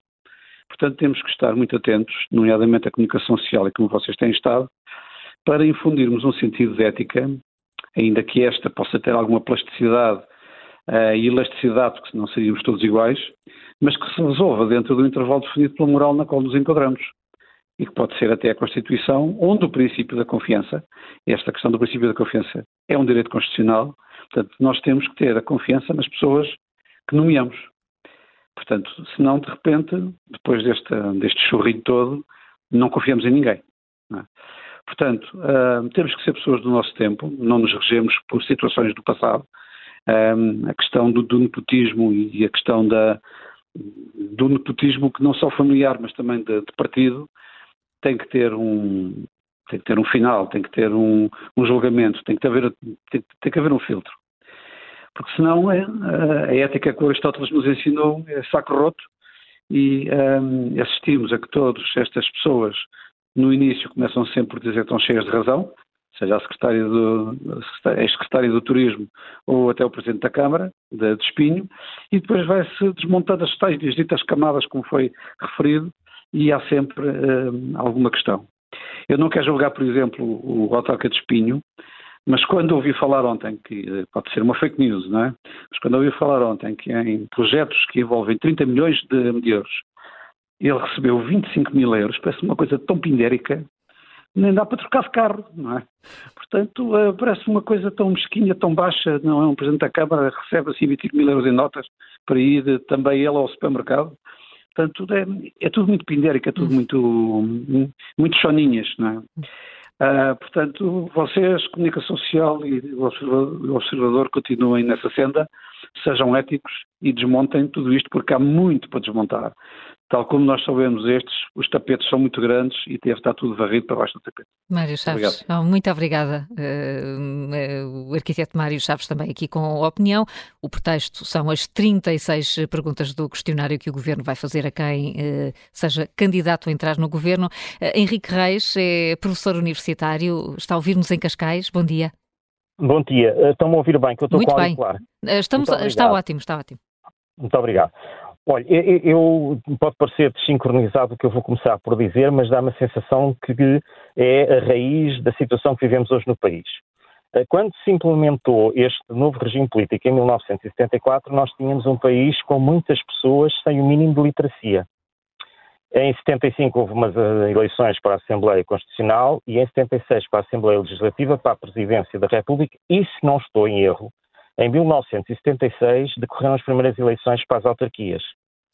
Nós Foi no final tínhamos... do ano, em dezembro. Muito obrigado. Nós não tínhamos certamente pessoas em número suficiente com formação para tanto a Assembleia de Freguesia, presidentes de freguesia, eh, vereadores, assessores, presidentes de Câmara. E uma figura que nasceu nessa altura, não estou a dizer que não podia já existir no país, não estou a dizer que não existe noutros países, mas não existem todos. Foi a do Chico Esperto. E, e, e o Chico Esperto lançaram-se as sementes eh, e foi uma planta que foi muito bem regada e nutrida e que se foi desenvolvendo sustentadamente ao longo dos anos. Eu era miúdo, mas lembro-me de se falar Adelina Mar da Costa, Freitas do Amaral, Mário Soares, Cunhal, Sá Carneiro, não tem a ver com ideologias, tem a ver com formação e capacidade, eram grandes parlamentares. Hoje, quando ouvimos falar em grandes políticos, eu associo logo a vendedores de banha de cobra. Eu acho que o nosso Primeiro-Ministro é um excelente vendedor de banha de cobra, é como aquelas pessoas na feira que eh, são dois cobertores e não é 50 euros, é só 40, ainda leva duas almofadas e leva duas panelas de pressão. E é isso que nós hum, tivemos na nossa política como desenvolvimento. Aqui há umas semanas vocês fizeram um trabalho sobre o, fizeram um programa sobre o mercado de trabalho que eu tive a oportunidade, deram uma oportunidade de, de intervir, em que eu falei da oferta formativa ao nível superior e daquilo que é as necessidades do mercado de trabalho. E nós temos uh, muitas pessoas que vão para a política não vendo naquilo o serviço público, mas vendo como uma forma de se servirem do público. Como disse o, o, o ouvinte anterior, até são pindéricos, quer dizer, são, as pessoas vão para a política porque noutra profissão seriam tão banais se as pessoas tivessem sido obrigadas a desenvolver a sua vida construindo uma carreira profissional, a maior parte das pessoas que nós temos na política seriam muito banais, para que realmente 25 mil euros seria uma, uma fortuna. Portanto, nós estamos muito. E mesmo se nós fôssemos exprimir muitos dos currículos, um, e, e, temos agora a geração mais formada, mas se nós fôssemos exprimir todos os currículos, e, e, e, as gerações têm sido cada vez mais formadas e vão entrando na política, há pouco tempo havia alguém de direito com 23 anos, ia para assessor, ganhava não sei quanto, se nós fôssemos exprimir muitos destes currículos, se calhar o sumo que saía era muito inferior às competências que nós associamos à ideia de quem tirou uma determinada formação. E uh, uh, aqueles que, de uma forma geral, têm competências e capacidade, até uh, se, e têm, portanto, a oportunidade na sua vida profissional construir algo que lhes dê um rendimento que lhes permita viver com um certo conforto, fogem da política. E a política realmente está muito ligada a isto que o ouvinte anterior disse, que é uma, um conjunto de pindéricos que vê nesta atividade uma forma de ganhar algum e depois de se catapultarem para administradores de empresas públicas ou privadas com quem fizeram ligações, como forma de conseguirem aquilo que numa carreira profissional nunca conseguiriam. E nós, temos uma democracia, portanto, nós temos um poder político, legislativo e judicial separados, estruturados, organizados, instituições regulamentadas e estruturadas, e, portanto, isso faz parte de uma democracia. Mas falta-nos uma coisa importante. E eu, há pouco tempo, a propósito de outro assunto, escrevi à Provedora de Justiça e referi isso. É que o, nós falamos muito que a justiça não funciona. Não, não. O sistema jurídico é que ou funciona ou não funciona, é porque a justiça implica valores morais. Nós enchemos a cidade de Lisboa e autoestradas com radares para multar a torto e a direito. Não é para evitar a sinistralidade. Normalmente é os sítios onde se multa a torto e a direito. Porquê é que não se multa? Nem é preciso envolver muitos processos. Em determinadas situações, devia haver logo uma coima para quem, entrando para uma determinada função política e que se descobre um conjunto de coisas que são penalizadoras e uh, proibitivas para que a pessoa exerça aquela função, devia logo haver umas coimas automáticas. Assim como a pessoa se esquece de meter as moedas no parquinho e paga 30 euros, há um determinado número de situações que deviam ser logo automaticamente punidas em termos financeiros, que é para as pessoas que, além de irem para a política para se servirem do público, porque são pindéricas, passarem mas era a ter algum cuidado na forma como exercem as suas funções, porque o bom senso exerce se existir, isso implica que esteja subjacente valores morais e dignidade. Ora, isso é que se perdeu muito em Portugal. Eu trabalhei quando era jovem em instituições de crédito e lembro-me que se dizia que a palavra de honra e o aperto de mão era muito valioso para se dar crédito. Isso tudo perdeu-se.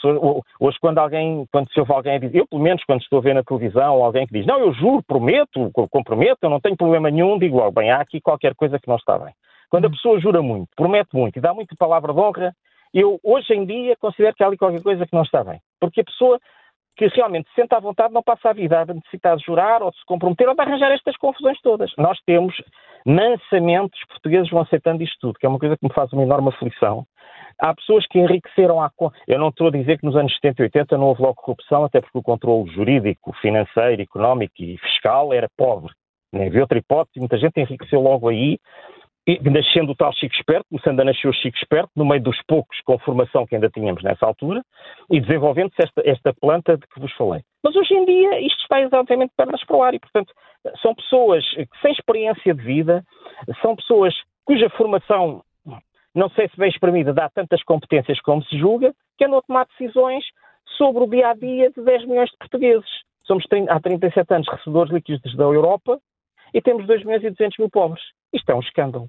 E, portanto, não é um questionário que resolve o, o problema, é haver, é, é, é haver formação cívica, é haver valores. E isso no nosso país perdeu-se tudo.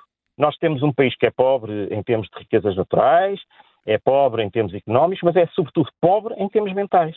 E não é o Olha, questionário que, que, resolve. Henrique Reis. Nada. É Obrigada. Opinião. Muito obrigado. Obrigada. Obrigado. Bom dia. Bom dia. Bom, dia. Obrigado. bom, bom, fim de semana. Uh, Miguel Prata Roque é jurista, perito em Direito Administrativo, foi também secretário de Estado da Presidência de António Costa, está connosco como o nosso convidado. Miguel Prata Roque, bom dia. Muito bom dia. Bom dia. Temos ouvido aqui muita desconfiança em relação à verdadeira eficácia deste, deste questionário. Uh, que avaliação é que faz do mecanismo que ficámos ontem a conhecer? Bom, muito obrigado a todos os que nos estão a ouvir. Em primeiro lugar, eu confesso que eu começo a ficar um pouco cansado da adoção de medidas eh, para resolver a espuma dos dias, eh, porque tenho, encontro algumas perplexidades face a este mecanismo. Eh, no fundo, o que nós estamos aqui é transferir para o Estado e para o Governo uma competência que não lhe cabe. É uma competência política que cabe apenas ao cidadão que é indigitado pelo Presidente da República como Primeiro-Ministro. O que é que eu quero dizer com isto? Foi aprovada uma resolução do Conselho de Ministros. A resolução do Conselho de Ministros é um ato político do governo. Na verdade, o processo de escolha dos membros do governo não é uma competência do governo é uma competência de um cidadão que, em função de resultados eleitorais, é assim que a, que a Constituição determina. A Constituição, no artigo 187, determina que, em função dos resultados eleitorais, o Presidente da República escolhe alguém para exercer a função de Primeiro-Ministro. E depois, no número 2 desse mesmo artigo 187, diz que cabe a essa personalidade indicar quais são os membros do governo, incluindo os secretários de Estado.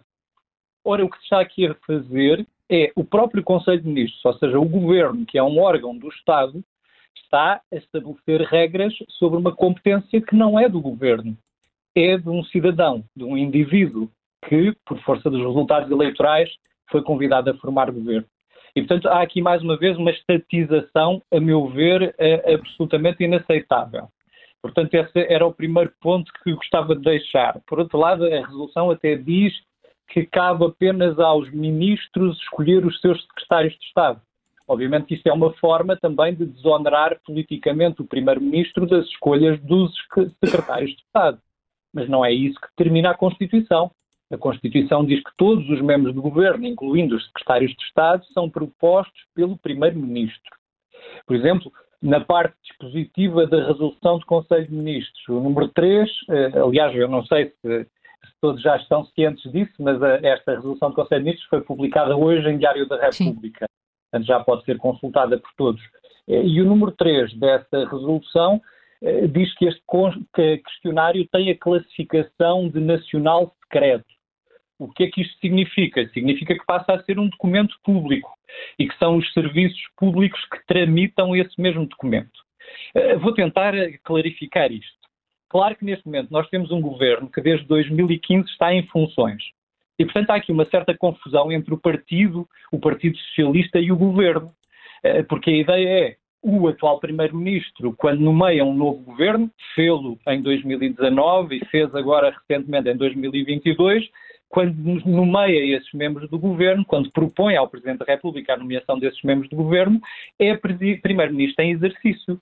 Mas reparem bem, nós não estamos condenados a que o Partido Socialista governe eternamente. Isso significa, portanto, que pode haver um novo governo com outro primeiro-ministro ou uma outra primeira-ministra. Eh, e, e, portanto, esse novo governo não estará condicionado pelas normas que constam desta resolução do Conselho de Ministros. E não está então, mesmo. Eh, isso, não. isso fica claro. não está mesmo. Mas, portanto, eu não percebo é porque é que é o Estado a publicar em Diário da República algo que é competência de um líder de um partido ou de um candidato a primeiro-ministro de um partido. Isso é logo uma perplexidade de raiz.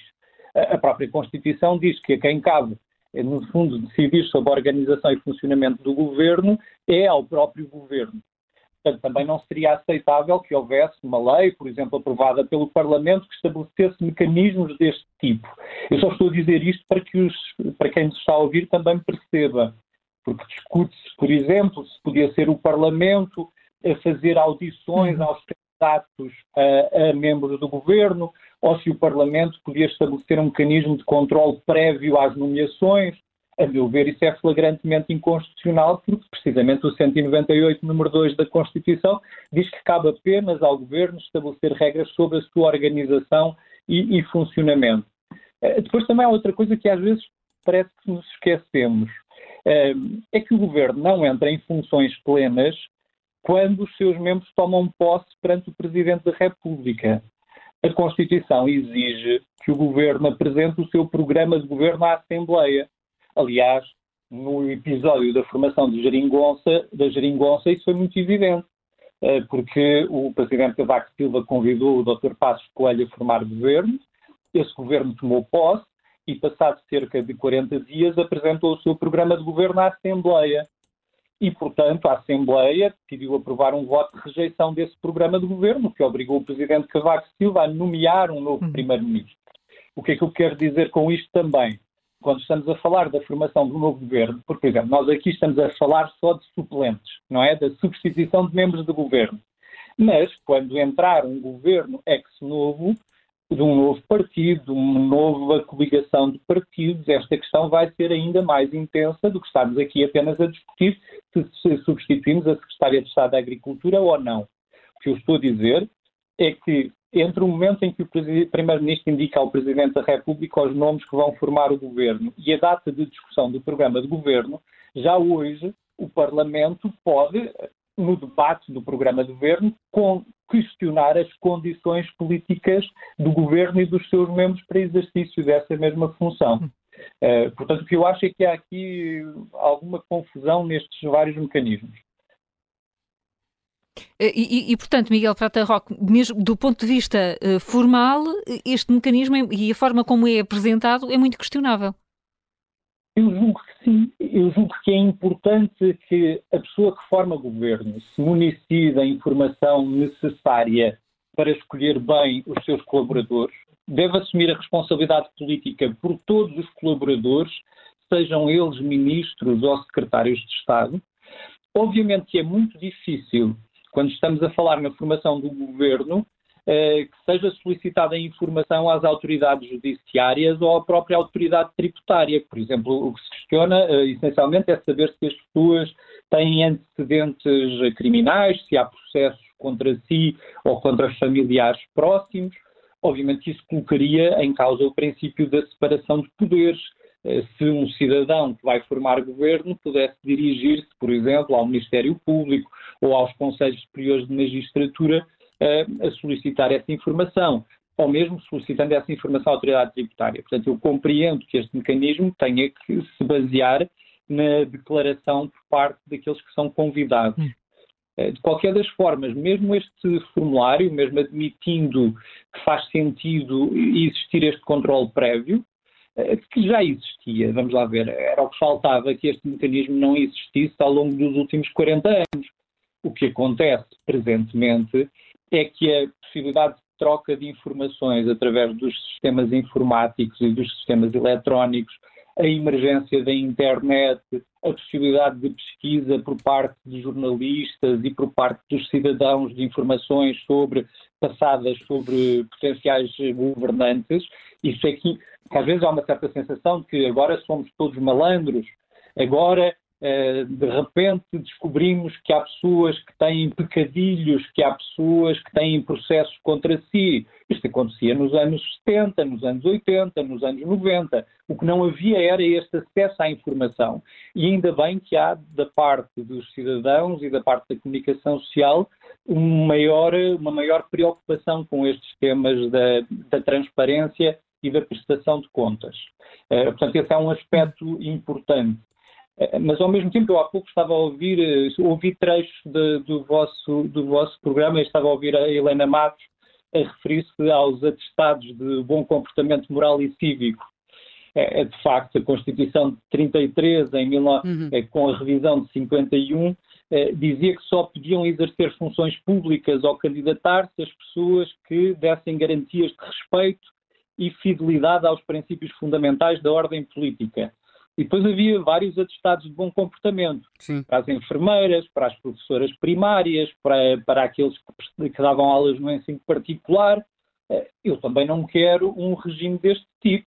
Mas o que eu procurava chamar a atenção, desculpa, o que eu procurava chamar a atenção é que eh, depois, eh, embora alterada a terminologia, a verdade é que se manteve a prática de pedir atestados e mesmo em 2018 nós ainda assistimos a uma polémica sobre se seria necessário as pessoas que têm de levantar explosivos para poderem proceder a explosões nas pedreiras, se a essas pessoas a PSP poderia, deveria ou não pedir um atestado que confirmasse a sua idoneidade para o levantamento, transporte e utilização desse, desses explosivos. Portanto, é, eu, e eu até concordo, e eu, eu acho muito bem que haja regimes desses de verificação da idoneidade.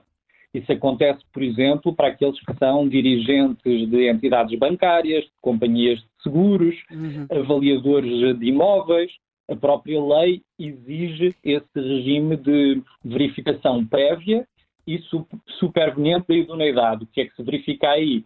se a pessoa está apta profissionalmente, uhum. academicamente, se gera bem o seu património, se tem problemas tributários, porque isso é uma questão de confiança do bom funcionamento do próprio mercado e da economia, não é? Nós não queremos que quem faça a avaliação de imóveis é que depois são garantias colaterais dos bancos possa sobrevalorizar esses imóveis porque não uhum. as condições profissionais ou de probidade eh criminal para fazer essa mesma avaliação. Portanto, eu acho muito bem que haja esses regimes de verificação da idoneidade. O que eu acho é que nós corremos o risco de resvalar aqui para controlar a idoneidade moral uhum. e a uhum. idoneidade cívica dos uh, titulares de cargos políticos. E isso, a meu ver, é absolutamente inaceitável numa sociedade aberta e pluralista. Era o que faltava que fossem as instituições públicas a, fazerem juízos sobre como é que cada um de nós conduz a nossa vida privada, familiar, os nossos gostos literários, a forma como nós nos apresentamos em público, o vestuário que usamos.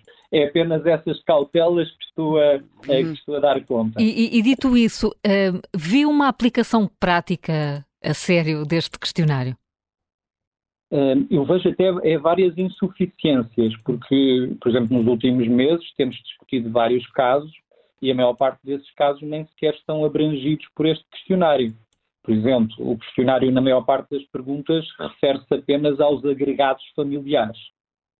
Ora, se se refere aos agregados familiares, não abrange pais, não abrange irmãos, não abrange filhos independentes que não integrem os agregados familiares, não abrange companheiros de vida ou unidos de facto, a não ser que eles já estejam unidos de facto há mais de dois anos, porque aí, para fins tributários, já se considera que pertencem ao mesmo agregado. Um, por exemplo, um, relativamente aos próprios contratos públicos, uh, levanta muitas dúvidas quanto à celebração de contratos públicos, precisamente porque só abrange os membros do, do agregado familiar do potencial candidato um, não se percebe o que são incentivos financeiros recebidos.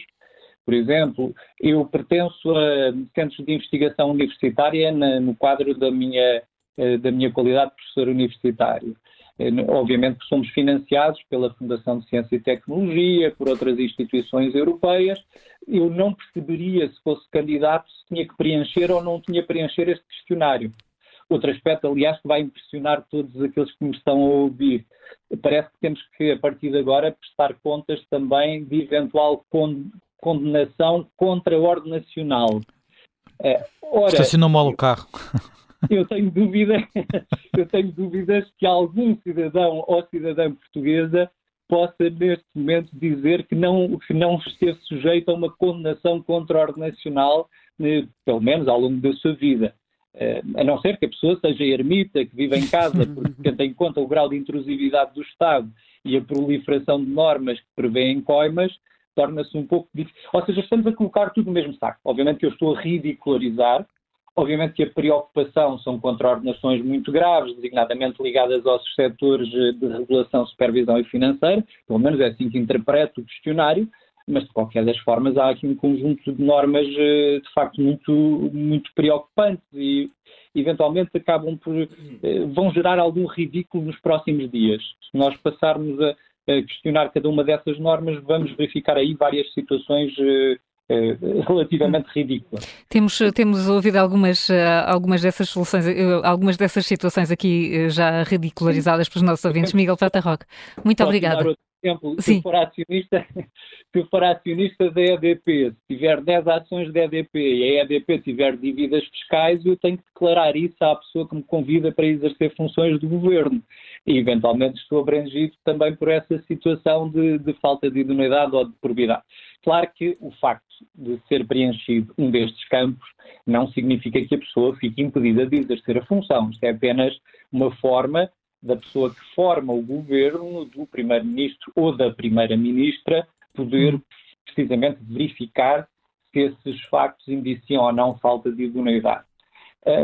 Bom, eu acho que muitas das vezes lançamos, de facto, um, governa-se por decreto. Há um problema, tenta-se inventar uma solução para chutar para baixo do tapete o tema da atualidade. Eu, sinceramente, acho que foi mal pensado, mal refletido este mecanismo, mas eh, é a minha opinião pessoal. E ficou aqui muito, muito clara. Miguel Prata Roque, obrigada, bom dia. Cumprimento já o arquiteto José Graça, que está no Porto e que quer participar também no Contracorrente. Bem-vindo, José Graça. Eh, muito bom dia, muito bom dia a todos e obrigado já pela oportunidade. Então, eu estou conduzindo você vai até aqui nas questões que queria levantar sobre as famosas perguntas. Uma delas é se este questionário não devia ser retroativo. Retroativo relativamente a todos os membros de governos que já existem. Também ponho outra questão, uh, que me faz alguma confusão, é como é que, uh, a ser usado este questionário, ele irá ser destruído quando uh, o membro do governo sair do governo. Uhum. Mas se existe um período de nojo, se existe um período de nojo de três anos, a destruição dos documentos só devia ser passado três anos.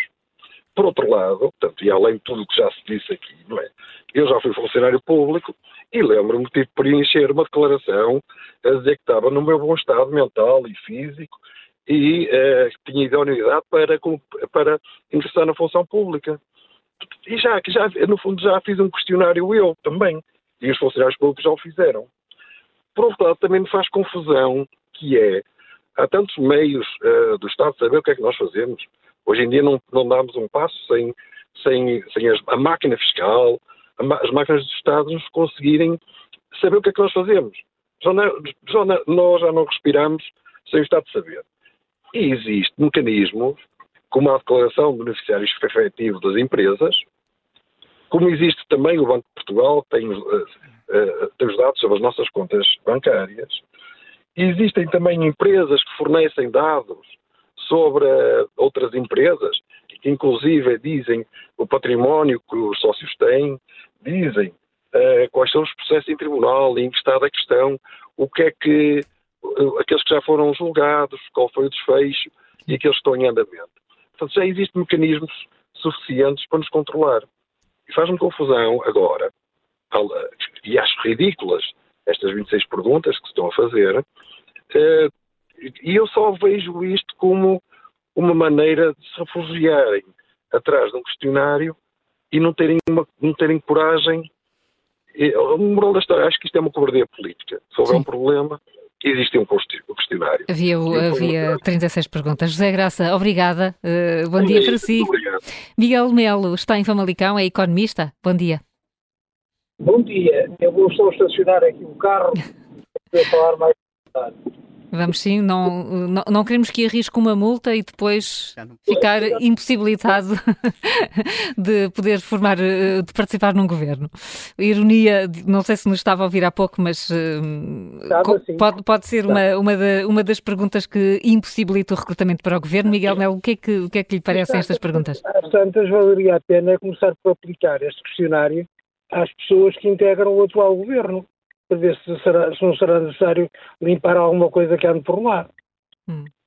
Uh, acho que é lamentável que o Sr. Presidente da República tenha, decid, tenha decidido associar-se a este esquema, uh, enfim, uh, retirando responsabilidades ao Sr. Primeiro-Ministro.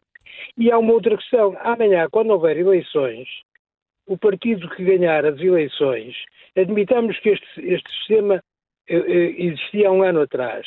O Sr. Presidente da República não poderia nomear o Dr. António Costa para Primeiro-Ministro sem primeiro submeter um inquérito desta natureza? E se for assim, então as eleições uh, são desvalorizadas, o resultado das eleições é desvalorizado por este inquérito?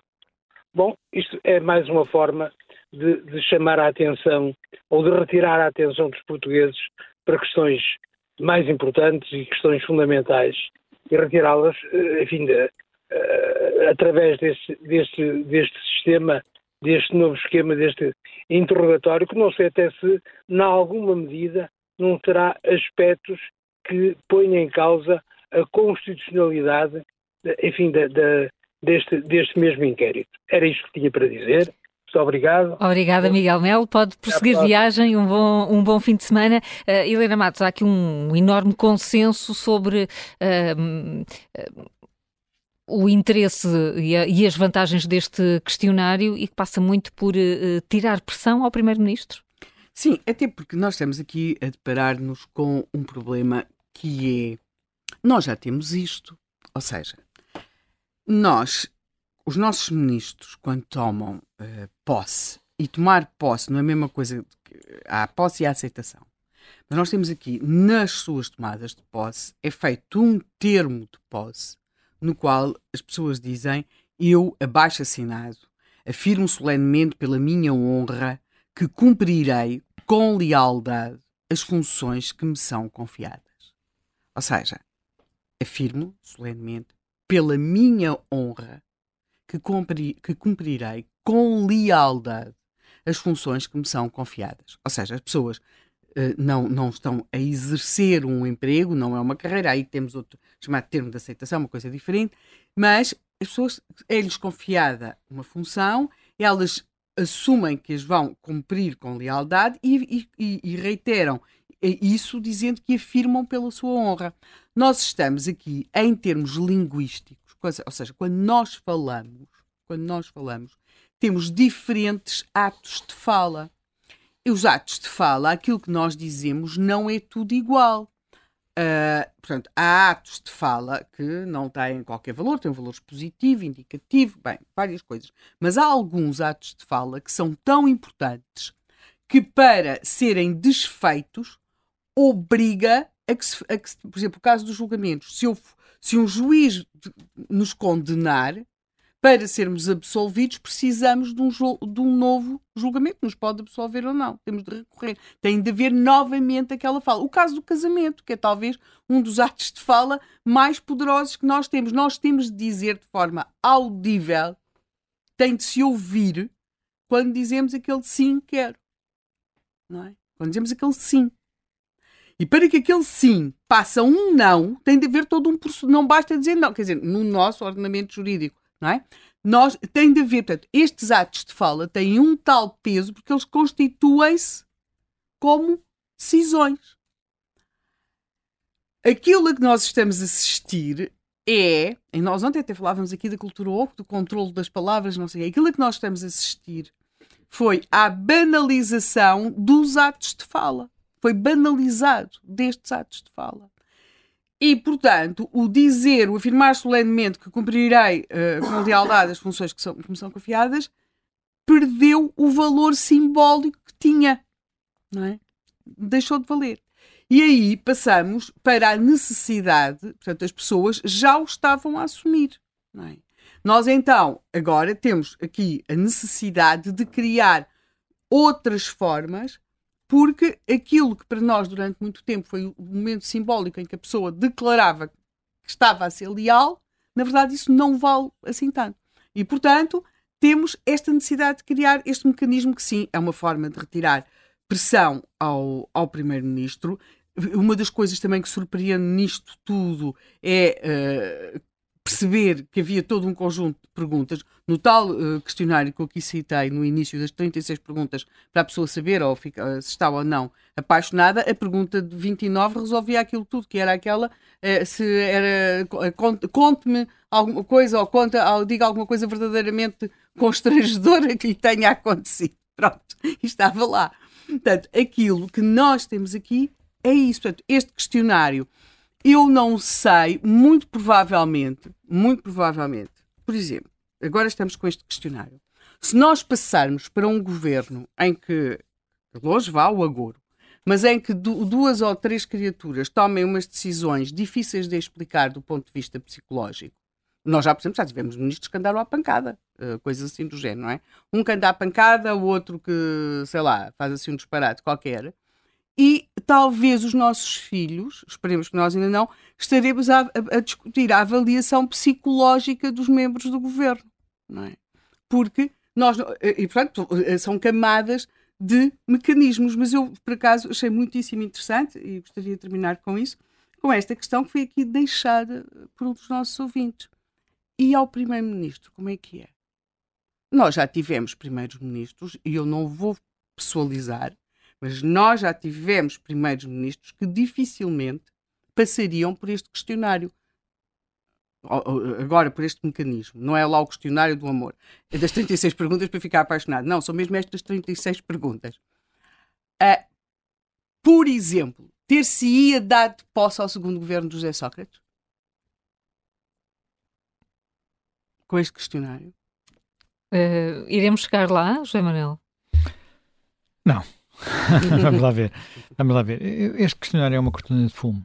Eh, é muito interessante. Eu, eu gostei muito de ouvir aqui o Miguel Pratas Roques, porque é uma pessoa com experiência. Ele foi secretário de Estado da Presidência do Conselho de Ministros. Curiosamente, António Costa, aliás, já tinha trabalhado com ele, já tinha sido assessor e adjunto dele, portanto, eh, mas ao mesmo tempo é um professor de Direito. Portanto, é alguém que conhece o enquadramento legal e ele próprio estava um pouco siderado com aquilo que estava, que estava a ver. Portanto, eu acho que isto é, é uma cortina de fumo, portanto, porque em cada pergunta que ali estão, ou melhor, boa parte das perguntas que ali estão, eh, podem ter respostas objetivas, mas têm uma avaliação subjetiva. Portanto, e essa avaliação subjetiva é já o que está, é já a norma hoje, não é? Portanto, há uma coisa, eu às vezes estava a pensar, isto aqui, há umas coisas que são completamente objetivas. Por exemplo, um piloto de um avião, antes de levantar voo, tem uma espécie de checklist que tem que ir picando para não se esquecer de verificar 30 eh, ou 40 coisas diferentes que têm que ser verificadas por razões de segurança. E eu estou a olhar para isto, mas isto parece uma checklist dessas. Só que essas são todas objetivas, é o nível de o, o, o, nível de cada um dos depósitos de combustível, a temperatura disto, a temperatura daquilo, a pressão daquele outro, essas coisas todas. E se aquilo não estiver dentro de determinados parâmetros, sai fora. É como quando a gente recebe aquelas análises, vamos ver dentro dos parâmetros. Quer dizer, aqui nada disto é objetivo, tudo é, tudo é completamente subjetivo. E no fundo é uma cortina de fumo, é para dizer, olha, vamos ter muito mais cuidado. Vamos passar uma parte da responsabilidade, que é de quem escolhe, para quem é escolhido, através do tal compromisso de honra. Uh, a maior parte do que está, das coisas que estão aqui, enfim, Estou a dizer, a não ser aquelas que são absurdas, como se eu, teve, se eu tenho ou não 10 ações da EDP ou 10 ações de seja lá do que for, a maior parte do, do, das coisas que estão aqui são hum, escrutináveis através do Dr. Google. Aquelas que podem ser realmente relevantes. Quer dizer, tudo aquilo que tem a ver com Miguel Real, com, com Miguel não, Miguel Alves, com Carla Alves, tudo isso se eu pusesse o nome de, dessa pessoa e procurasse, encontrava. Não precisava de nada mais. Portanto, uh, é uma coisa. Há tantos assessores, tantos adjuntos nos gabinetes que seguramente podem fazer isso. Em alguns casos, sabemos que, esse que isso era do conhecimento de quem fez, de quem fez os convites. Uh, não, noutros casos, temos dúvidas. Eu não estou esclarecido até que ponto toda, todo o percurso de Alexandre Reis, por exemplo, era do conhecimento do Ministro das Finanças. Continuo a ter dúvidas. Portanto, e não sou o único. Uh, até que ponto é que ele não fazia ideia que tinha havido aquela imunização uh, no processo? Que não, há, que não há documentos escritos que provem que ele sabia, e já tenho a certeza, porque senão ele não, teria, não, não estaria tão determinado nas respostas que deu. Agora, conhecendo todas as. Enfim, por aí adiante. Portanto, eu acho que nós não devíamos, não devíamos confundir aquilo que são procedimentos uh, burocráticos que visam, às vezes, coisas antiquadas. Eu, por exemplo, eu houve um período em que dei aulas numa escola pública e, portanto, também fui funcionário público durante esse período. E uma das coisas absurdas que tive que fazer, eu acho que agora já não é obrigatório, eu tive que fazer uma, uma micro, portanto, é, para poder... Uma, uma análise. Uma análise, que é uma, é uma, uma radiografia, é uma radiografia aos pulmões, é uma radiografia ao tórax que se fazia antigamente para prevenir a tuberculose. Micro porque era assim. quadradinha, era assim um e era 15 um micro 15. Porque, era, sim, porque não era grande, era mais baratinha, fazia-se, não sei o que e tal. Eu tive que... antigamente não se fazia uma micro quando se ia fazer exames. Uhum. Porque havia uma necessidade. É, exames escolares. Exames escolares. Sim. Exames escolares porquê? Porque, pá, porque havia uma necessidade de fazer uh, combate à tuberculose. Isso passou, já passar por, esse, por esses números. Uh, acho eu, quer dizer, eu estou a dizer isto e não sei e se. E também tiveste que apresentar o registro criminal para Sim, dar aulas. Sim, o registro é? criminal, essas coisas Mas todas. Tudo se transforma, não é? Como quer dizer, o marxismo, voltámos ao, ao passaporte digital, não foi? Ao passaporte de Covid, não foi? Sim, há muita, sei lá, há muita coisa. As medidas, do, as medidas do, de controle dos cidadãos no, no Covid foram recuperadas, foram praticamente recuperadas desses processos. Que tinha sido, do que tinha sido isso. Do que tinha sido, quer dizer. Só com mais portanto, eficácia, porque agora com os mais tecnologia. controlam muito Controla, mais, não é? Mas até o simples facto de haver. Eu continuo, volto àquele ponto que é um ponto que eu, que eu, que eu defendo e defendo há muito tempo. As declarações de rendimentos e as declarações de interesse deviam estar disponíveis online. E para isso não é preciso pôr a entidade de transferência em Coimbra e descobrir o tal imóvel. Não, não é preciso. Quer dizer, é uma coisa que se, se resolve com programação, com uma cloud que pode ficar num sítio qualquer do mundo, uh, protegida, como estão, quer dizer, uh, a maior parte das coisas, não é? A maior parte das coisas. Este mundo estão, estão alguns numa, em computadores longe, não tem que estar fisicamente sequer em Portugal, porque ninguém acede a elas se não houver havendo as medidas de segurança. Portanto, e, quer dizer, ninguém acede a elas no sentido de as alterar, das, das, das quer dizer, de, de, de as piratear. Agora, o que é essencial é a maior parte dos cidadãos poder ter essa, ter essa noção. Eu se souber, eu se for, eu, não vamos chegar ao governo. Um dos sítios mais críticos, e percebemos, estamos a perceber agora com estes secretários de Estado, que é absolutamente crítico, são as autarquias locais.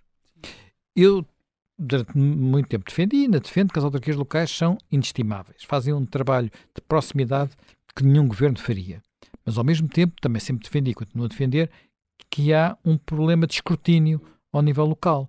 Eh, a, a começar por praticamente não existir uh, imprensa local e a imprensa local que, existia, que existe depende dos presidentes de Câmara porque são as que apagam. Portanto, e a maioria é viola a lei, porque são obrigados a publicar os, os orçamentos e não publicam sim. nos sites. Há inúmeras coisas a, a, a, esse nível onde se devia melhorar muito. E eu diria, se eu for, se eu, se eu, se eu, eu cidadão local, portanto, cidadão local, cidadão local todos somos todos, não é? Se eu localmente munícipe, conhecer, é? munícipe, conhecer os, uh, digamos, as declarações de rendimentos e as coisas de interesse dos meus autarcas, o nível de fiscalização aumenta imediatamente. Aumenta imediatamente. Entre outras coisas, porque eu, eu, eu há coisas que saem às vezes por portas travessas, porque as pessoas sabem nos cafés do, do sítio, e de repente olho para aquela declaração e digo isto não bate certo. E quanto mais não seja, acontece aquilo que, nós, que aqui nos acontece quase todos os dias, e na ontem aconteceu, que é alguém manda uma carta, que às vezes é anónima, com uhum. dicas, e nós vamos à procura. Nós vamos à procura. Quer dizer, uh, o, a, a notícia da a senhora do, do UOL chegou-nos, não foi anónima nesse caso, mas chegou-nos, verificámos, era verdadeira, vemos que vimos qual foi a lei e noticiámos. Não fomos nós que descobrimos, foi um cidadão que nos enviou essa informação. Sim, Portanto, faz, faz parte do escrutínio democrático, faz mas depois há a questão da transparência. Claro, faz parte disso. Se houver, se, se em vez de estarmos confiantes apenas nos meios da Polícia Judiciária, tivemos a, a, a, a, dermos a todas as pessoas a possibilidade de escrutinarem, isto melhora imediatamente e é mais barato. E, e não é por aí que é o caminho, a solução que ficámos a conhecer ontem, depois do Conselho de Ministros. Contra-corrente vai de fim de semana até segunda-feira.